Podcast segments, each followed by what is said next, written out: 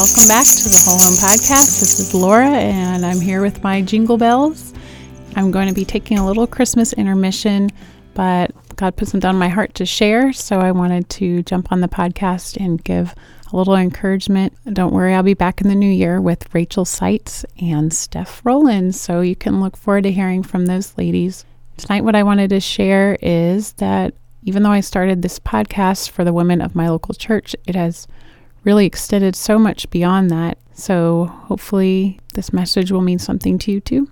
Yeah, I started this podcast so, in a way, we could consider our land. And in modern America, we don't readily slip into feelings of deep connection to the land our home sits on. But in the Bible, the land on which a follower of God dwells is very significant. The Israelites were constantly seeking to dwell in the promised land the place where God would dwell at home with his people, giving them richness, abundance, safety, and blessing as their ruler.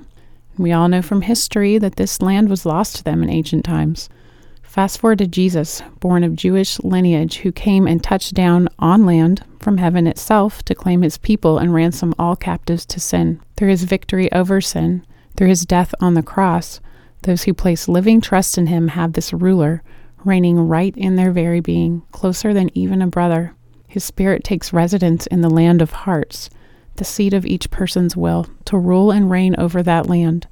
As a woman who has placed living trust in Jesus, I've been thinking more and more about how my life is not my own, but belongs to God, who loves me and gave his Son for me.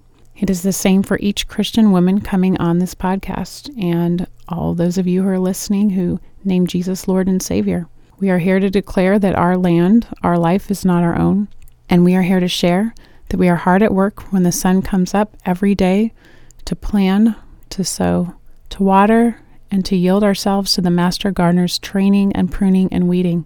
This podcast is a testimony that this work is not without yield. We do see a harvest when we don't give up.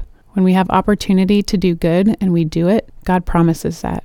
Each woman looks forward to the day when her faith will be sight our God who dwells within us will be before us face to face, walking with us on the land that He has made new, and where we see with our eyes and touch with our hands all we have sown in faith on this side of the heavenly earth to come.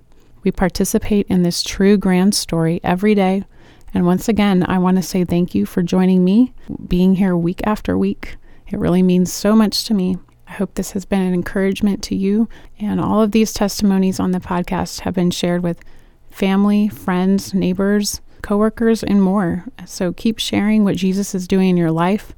What a privilege we have to give glory to God. And thank you, everyone, again. And I'll see you in 2024. Merry Christmas.